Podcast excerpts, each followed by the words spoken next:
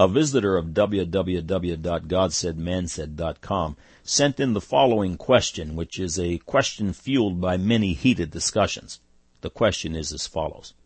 I want to know what is said biblically about interracial marriage between Caucasian, Middle Eastern, Filipino, African American, etc. Can you please advise? Thank you. The Word of God has the answer. God said that He created Adam and Eve, and from them all mankind on earth came to be. From that original root came the yellow, white, black, and red races, and all variant nationalities that exist today. We are called mankind, simply a kind that is called man. It should be noted that God doesn't make any negative statement about biracial marriages. Man said many things concerning biracial marriages, with most being very negative. Some pretend to quote scriptures to support their position. But generally, man's disregard for God's word results in a continued walk in darkness. Now the record. Why does so much angst exist concerning biracial marriages? The basic answer typically boils down to bigotry. Bigotry existed for thousands of years, but Charles Darwin gave it a major boost. This following quote is found in this website in the subject titled, Why is the Black Man Black? It reads, Darwin's doctrine of evolution, from which present-day Darwinians are publicly keeping their distance, depicts the gorilla and the Negro occupying evolutionary positions between the baboon and the civilized Caucasian races of man. Races of man. According to Harvard University's Stephen Jay Gould, biological arguments for racism may have been common before 1859, that is before Darwin but they increased by orders of magnitude following the acceptance of evolutionary theory. Hitler was a committed student of Darwin's evolution. In his book Mein Kampf, Hitler spoke of lower human types. He accused the Jews of bringing Negroes into the Rhineland with the purpose of ruining the white race by the necessarily resulting bastardization. Now you know why white supremacists are so tightly bound to Adolf Hitler, and you also know why degrading racial slurs such as monkey are ascribed to the black man. They evolved from Darwin's theory. The Bible has the answer to the question concerning interracial marriages. Science, geography, and history will support it. Being that bigotry is such a key factor in the argument concerning biracial marriages, dealing with it is central to solving the problem. Four foundational biblical truths clear the air on this subject. One, the father of all mankind was a man called Adam. The Hebrew word Adam means red dirt or ruddy, and rightfully so because Adam was made from clay. The very ancient Miaotzu people of China chronicled their lineage in their ancient records long before they were discovered by Christian missionaries. They traced their genealogy back to Japheth, the son of Noah, and from there all the way back to the world's first man, whom their genealogical record calls dirt. The very first man appears to have been closer to the red man than any other. Although due to the results of situational changes highlighted in the rest of this article, it is not likely that Adam's skin hue was a perfect match to any race presently upon the earth. Number two, prior to the great worldwide flood in the days of Noah, the atmosphere was much different than it is today. For one thing, there is no record of rain until the deluge of Noah. Genesis chapter 2 verses 5 and 6. And every plant of the field before it was in the earth, and every herb of the field before it grew, for the Lord God had not caused it to rain upon the earth, and there was not a man to till the ground, but there went up a mist from the earth and watered the whole face of the ground. Prior to the flood, there was an actual water canopy high above the sky that encompassed the earth. See Genesis chapter 1, 6 through 8. This water canopy served many purposes, one of which was to block ultraviolet killer rays from the sun.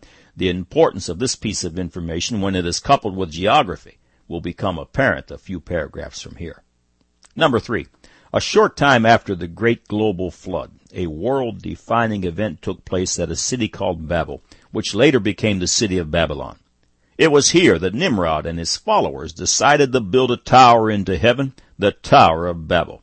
It was also here that God, seeing that nothing could restrain them from such a foolish notion, confounded their common language. Now instead of one language, it became many. One group began speaking German, another English, another Italian, another Hebrew, etc., etc. They could no longer understand one another, so they separated in groups according to their new languages and were scattered abroad upon the face of the whole earth. Click on the Tower of Babel on this website for more information. Now for number four. The fourth is a compilation of the truths we've just reviewed. First, the entire population came from one common father, Adam, and one common mother, Eve. See Adam and Eve on this website. In their DNA, the original parents had all the combination and looks of humanity that exists today. We are all sons and daughters of the same parents, which science fully supports. Secondly, there was a great flood during which the world's atmosphere was changed forever.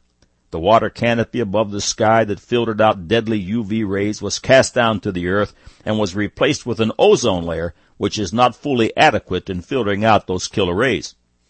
Ultraviolet rays are associated with over 60 diseases. Now couple that with the Tower of Babel and the scattering of mankind to different geographical locations around the globe, with each location having a different intensity of sunlight, and the following information makes clear sense.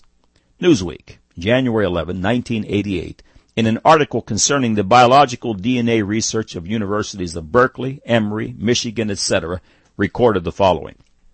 Skin color, for instance, is a minor adaptation to climate. Black in Africa for protection from the sun, white in Europe to absorb ultraviolet radiation that helps produce vitamin D. It takes only a few thousand years of evolution for skin color to change. In the same article, Harvard paleontologist S.J. Gould says, it makes us realize that all human beings, despite differences in external appearance, are really members of a single entity that had a very recent origin in one place. There is a kind of biological brotherhood that's much more profound than we ever realized. In a recent article published in Discover magazine, research conducted by anthropologist Nina Jablonski and her geographic systems specialist husband, George Chaplin, was featured in an article titled Black and White. Several paragraphs from that article follow. Their findings, published in a recent issue of the Journal of Human Evolution, show a strong, somewhat predictable correlation between skin color and the strength of sunlight across the globe. But they show a deeper, more surprising process at work. Skin color, they say, is largely a matter of vitamins. Until the 1980s, researchers could only estimate how much ultraviolet radiation reaches Earth's surface. But in 1978, NASA launched the Total Ozone Spectrometer. Three years ago, Jablonski and Chaplin took the spectrometer's global ultraviolet measurements and compared them with published data on skin color in indigenous populations from more than 50 countries. To their delight, there was an unmistakable correlation. The weaker the ultraviolet light, the fairer the skin. Jablonski went on to show that people living above 50 degrees latitude have the highest risk of vitamin D deficiency. Finally, the article states, humans have spent most of their history moving around. To do that, they've had to adapt their tools, clothes, housing, and eating habits to each new climate and landscape. But Jablonski's work indicates that our adaptations go much further. People in the tropics have developed dark skin to block out the sun and protect their body's folate reserves. People far from the equator have developed fair skin to drink in the sun and produce adequate amounts of vitamin D during long winter months. Thousands of years before science discovered the mystery of skin color variations, God had revealed the answer in a book of the Bible named the Song of Solomon, chapter 1, verses 5 and 6. I am black but comely, O ye daughters of Jerusalem, as the tents of Kedar, as the curtains of Solomon. Look not upon me because I am black, because the sun hath looked upon me. My mother's children were angry with me. They made me keeper of the vineyards, but my own vineyard have I not kept. In regard to biracial marriages, most are unaware that Moses had a problem because he had married outside the Hebrew lineage. Numbers chapter 12 verses 1 through 10. And Miriam and Aaron spake against Moses because of the Ethiopian woman he had married, for he had married an Ethiopian woman. And they said, Hath the Lord indeed spoken only by Moses? Hath he not spoken also by us? And the Lord heard it. Now the man Moses was very meek above all the men which were upon the face of the earth. And the Lord spake suddenly unto Moses, and unto Aaron, and unto Miriam, Come out, ye three, unto the tabernacle of the congregation. And they three came out.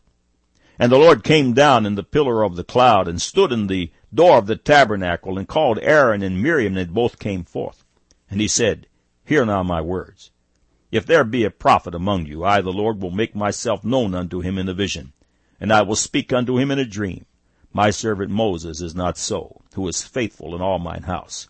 With him I will speak mouth to mouth, even apparently, and not in dark speeches. And the similitude of the Lord shall he behold. Wherefore then were ye not afraid to speak against my servant Moses? And the anger of the Lord was kindled against them, and he departed. And the cloud departed from off the tabernacle, and behold, Miriam became leprous, white as snow. And Aaron looked upon Miriam, and behold, she was leprous. The problems over biracial marriages are not coming from God, but from men. The social pressures upon those who choose to marry across racial lines, and especially upon any children resulting from that marriage, are enormous. But God is not the author of this confusion. God's only requirement for the New Testament believer who wishes to marry is that they only marry in the Lord. In other words, a follower of Christ must marry another follower of Christ. God said we are all of the same father and the same mother, all a part of mankind. Men said bigotry. Now you have the record.